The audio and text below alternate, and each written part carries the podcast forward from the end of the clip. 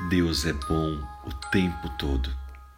Da série Uma Vida com Propósitos, a palavra de Deus nos diz no livro de Salmos, capítulo 100, versículo 5.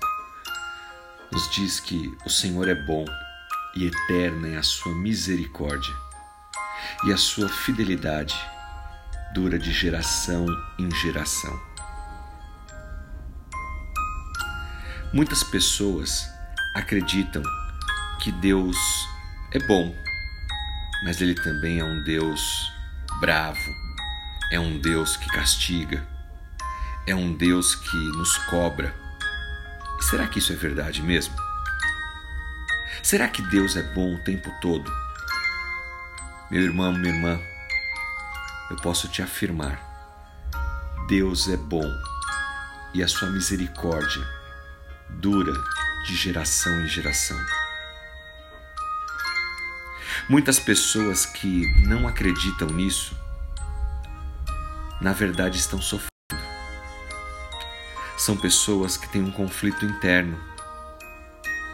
Para elas, tudo que elas estão passando é culpa de Deus ou foi provocado por Deus. Se esquecem que nós nascemos no pecado e que a maioria dos problemas que nós estamos enfrentando foram causados por nós mesmos. Deus criou os céus e a terra. Ele planejou cada detalhe para colocar o seu povo aqui. Mas o pecado, o pecado nos afastou de Deus. Não foi Deus que se afastou de nós, nós nos afastamos dele. A palavra de Deus diz que Deus é bom o tempo todo e que a sua misericórdia é o motivo pelo qual nós continuamos vivos. O salário do pecado é a morte. Nós merecíamos, portanto, estarmos mortos, mas através de Jesus Cristo fomos libertos desse destino que era a morte eterna. Nos momentos de maior dificuldade, de conflito, momentos em que você se encontra deprimido, são momentos onde talvez você pense: aonde está Deus? Por que Deus não está me ajudando nesse momento? Nesse mundo, passaremos por aflições. Jesus Cristo já havia dito isso há mais de dois mil anos atrás. Mas ele também disse: Tem de bom ânimo, porque eu venci. Jesus venceu a morte por mim e por você. Concentrar-se na bondade de Deus é muito importante para as nossas vidas. É isso que vai nos dar uma perspectiva para os dias sombrios.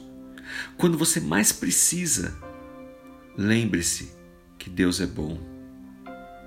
Esquecer-se de quem é Deus faz com que você entre num espiral de desânimo e perda de esperança. Deus quer dar a você uma vida de confiança, mesmo nos dias mais difíceis. Ele quer dar a garantia do seu amor e do seu cuidado. Ele quer dar a você a oportunidade de fazer a diferença nesse mundo. Ele preparou um lugar para nós, uma herança, um lar no céu para sempre. Lembre-se disso ao enfrentar provações, obstáculos, dificuldades, o melhor ainda está por vir. Como nós podemos experimentar a bondade de Deus?